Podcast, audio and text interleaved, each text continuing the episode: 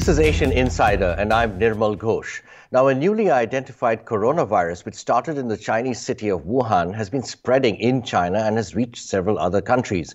So far, it does not seem to be as lethal as the SARS virus, which was similar and in 2003 killed almost one in 10 people it infected globally before it basically disappeared.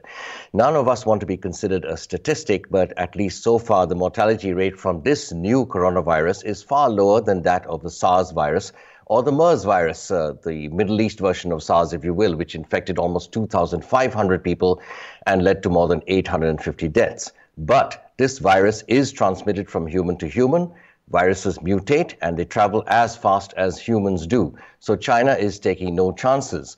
The city of Wuhan, a city of 11 million people, the entire city was placed in quarantine on the 23rd of January. That means no flights, no buses, no ferries, nothing moves in and out. And this on the eve of the Lunar New Year holiday, Chinese New Year, when up to 400 million people travel inside and in and out of China. Today, I have on the line my colleague Elizabeth Law, China correspondent of the Straits Times, who is in Singapore now but was in China just a few days ago. Liz, hi. Thanks for sparing the time for us. Hi, Nama. Thanks for having me here.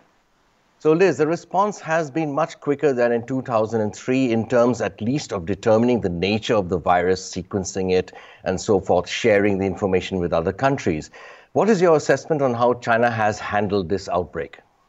Well, um, I think China has handled this way better than they have during 2003, and uh, WHO has actually said that they they have lauded China's handling of it, how they were a lot more open about um, talking about this virus, about reporting the number of um, those infected, and everything. Everything happened very quick. So I think um, we can see that there has been an improvement from. Uh, what we what we saw in 2003. Now, um, I suppose at the same time, because of the way information is flowing now, everybody has a smartphone. Uh, I mean, if I had a family member who were infected and uh, the government, I found out the government is trying to cover it up, of course I could post it on social media and people would find out. So I think the government also realizes that there's very little uh, for them to gain by trying to cover this up. Of course, it, it has led to uh, people getting quite worried, especially ahead, ahead of this uh, big travel season. Uh, but uh-huh. I think it is necessary. And and this lockdown that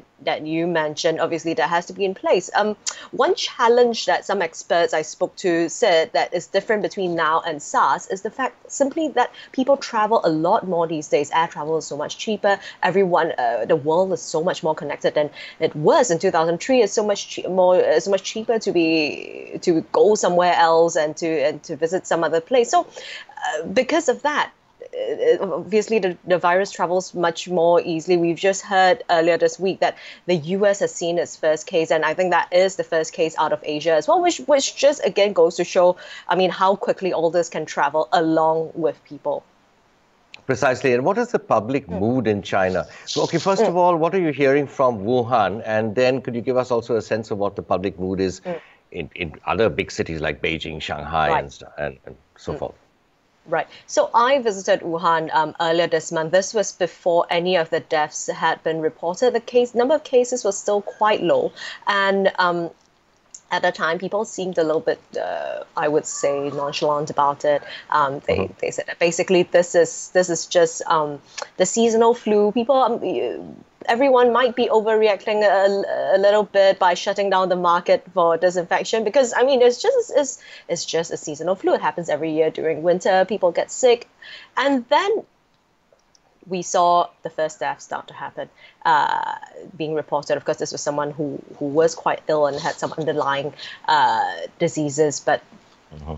that was that was significant. And then the number of cases started jumping, and that's when uh-huh. people started to think, hey maybe this is something that is really quite serious.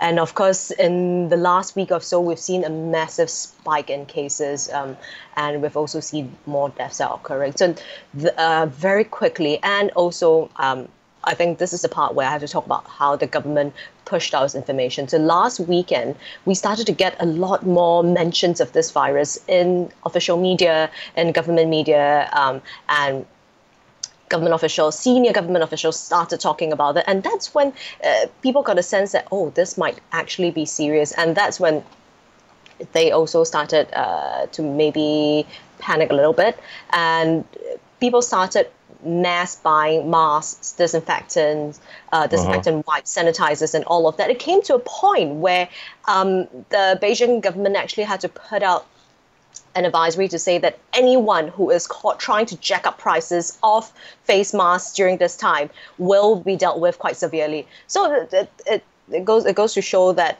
they realized that there was going to be a little bit of a problem. Of course, weeks ago in Hong Kong, people have already swept masks off um, the shelves, and here in Singapore, where there is quite a large um, Chinese population as well. Uh, students or visitors, they have also been trying to buy masks to either bring home or to send home to their family members. Now, to go mm-hmm. back to uh, Wuhan itself, so Wuhan in the last few days has been put under this lockdown where no one is allowed to go in or out of, of the city unless there are extremely special circumstances. They have also said that this applies to journalists, which means that um, they are trying to keep the journalists out as well, which they say is for your own safety. Uh-huh. Um, we, I'm not going to, I'm not to comment on that, but um, the fact is that re- there really is quite a serious lockdown. I spoke to um, a couple of people. I spoke to a Singaporean man yesterday, Eric, who says that he got one of the last tickets out uh-huh. of Wuhan, and he's going to spend Chinese New Year in Hong Kong and Shenzhen just to monitor the situation. Uh, uh-huh. I also spoke to um, our uh, photographer Stringer in Wuhan. Now he lives there. He's a, he's a Wuhan native, and he has a wife who is pregnant. And he says that actually it really is becoming uh, a little bit stressful now because he is quite worried about what's happening. No one still knows quite exactly how it spreads. They know some somehow now it has evolved, mutated uh, if I may say, to spread from between humans. But uh-huh. is it spread through particle? Is it spread through air? Nobody, nobody knows yet. So, uh, really, to take precautions, he and his wife are actually not going to go for their family reunion dinner this Chinese New Year, which actually is very significant because it, uh, this is their first child and it's the first grandchild in the family. So for them to not join the rest of the family in a big celebration, it really shows how how concerned they are, and it's and really it is quite heartbreaking. Very, very, uh, millions of families affected. There must be a source of great worry out there. So, me, so you know, we use the term lockdown, and media headlines talk of this lockdown, but these lockdowns are never actually perfect. I mean, this is a huge city, right? How watertight uh, is it?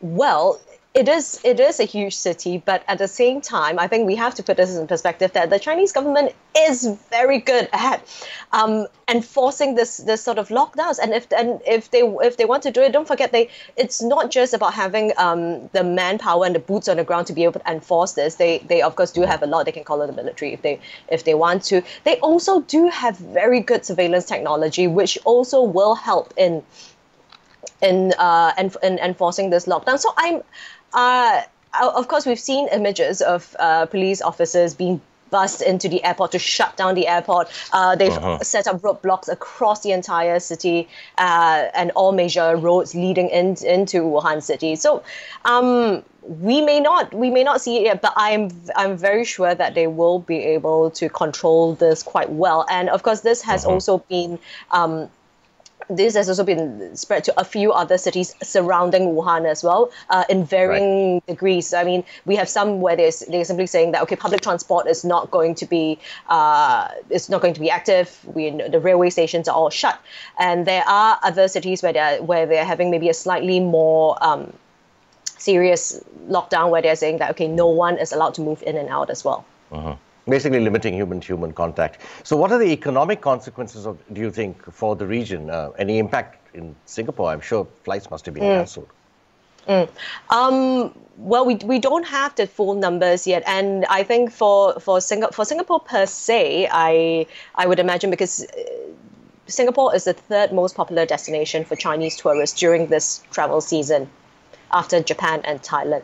Uh, I imagine that a, a lot uh, less of them would want would want to come. We ju- we've just found out that the first Singapore's first infected case was a, was a Wuhan tourist who was in uh, the Shangri-La Hotel in on Sentosa Island. So that has led to quite a lot of other people being concerned. But again, this this has been repeated in uh, cities, in major cities around the region as well. And don't forget, this is a region that is also uh, somewhat reeling from effects of what seven months of protests in uh, Hong in Hong Kong, and that has had that has had quite a major um, ripple effect throughout the region because it being such a huge financial hub. So I think the economic impact would be fairly significant because Chinese tourists are such a large source of income uh, throughout this entire area. But I think to understand what the full effects are, we need a little bit more time.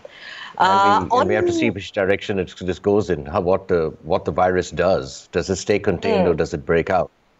Mm, mm. But I, I, I suppose at the same time, there are some who are suggesting that the protests in Hong Kong might act. This uh, virus is actually going to put a dent in the protest movement in Hong Kong because this also means that people are now a little bit more worried about gathering in large crowds, and it might actually go some way to uh, keeping people indoors. That that would be very interesting indeed. I mean, one hopes mm. it doesn't turn into a disaster, but I remember the disaster, the tsunami disaster, made a difference in places like Aceh and Sri Lanka because, you know, to the, the conflicts over there in those places.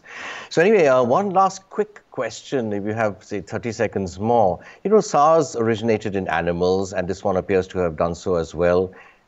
Is there any chatter in China on social media? Are people making the connection, talking about you know the the the range of wildlife, exotic wildlife, for example, which is available in markets, which increases the the, the risk of the zoonotic diseases breaking out, a virus breaking out? Is this going to make a difference, do you think, in the way China regulates markets? Well, I mean, the Wuhan government has already said that they're going to regulate the wildlife trade. They are going to clamp down on it, basically uh, banning the entire wildlife trade in Wuhan city. Uh, if it is definitely proof that it is from a wild animal, definitely they, it should be rolled out throughout the rest of China. But at the same time, whether or not this is going to work in the long term is where I have my doubts because uh, this happened during SARS as well. They, they said that they understood that this came from an animal and maybe it could be enforced for a couple of months, years, and then it comes back. Because uh, what people don't quite realize or we forget is that very deeply ingrained in the Chinese culture is this idea that uh, eating an, a sort of exotic animal and wild animal parts that is very very deeply it goes way back in chinese culture thousands of years in fact in the very first compendium of chinese medicine herbs and and sort of things that uh, the first ever Chinese medical book called Ben Cao Gang Mu. In it, it really mentions uh, it mentions all the different herbs that we know today, and it mentions ingredients like bear's gall, uh, uh. mentions ingredients like uh, uh, bear's paw, tiger gallbladder, and and and, and things yeah. like that. So people do think that if the ancient people thought that this was good enough for them, why should I change it? This is this is part of my culture, and I should embrace it. So, whether or not that yeah. attitude can be changed, I think it really depends on the, the will of the Chinese government. But that being said, again, whenever the Chinese government wants to do something, I have no doubt that they would be able to enforce it quite strongly. Liz, thanks a lot for your time and good luck. Stay well and gong xi fa cai. Thank you, Nirmal. Gong xi fa cai. So we are at a critical stage in containing this new coronavirus which has emerged. Whether it mutates, whether it travels, whether China has been able to contain it or will be able to contain it, whether the checks at airports in the region, airports on the west coast of the United States are effective enough, that remains to be seen. This virus is very tricky. The symptoms are simply pneumonia. Sometimes people don't even get fever. So it is masked by other other symptoms like a cough or a sore throat or the sniffles or something like that. So it's extremely tricky virus, but let's see what the results are in Wuhan and in China in general. For Asian Insider, I'm Nirmal Ghosh.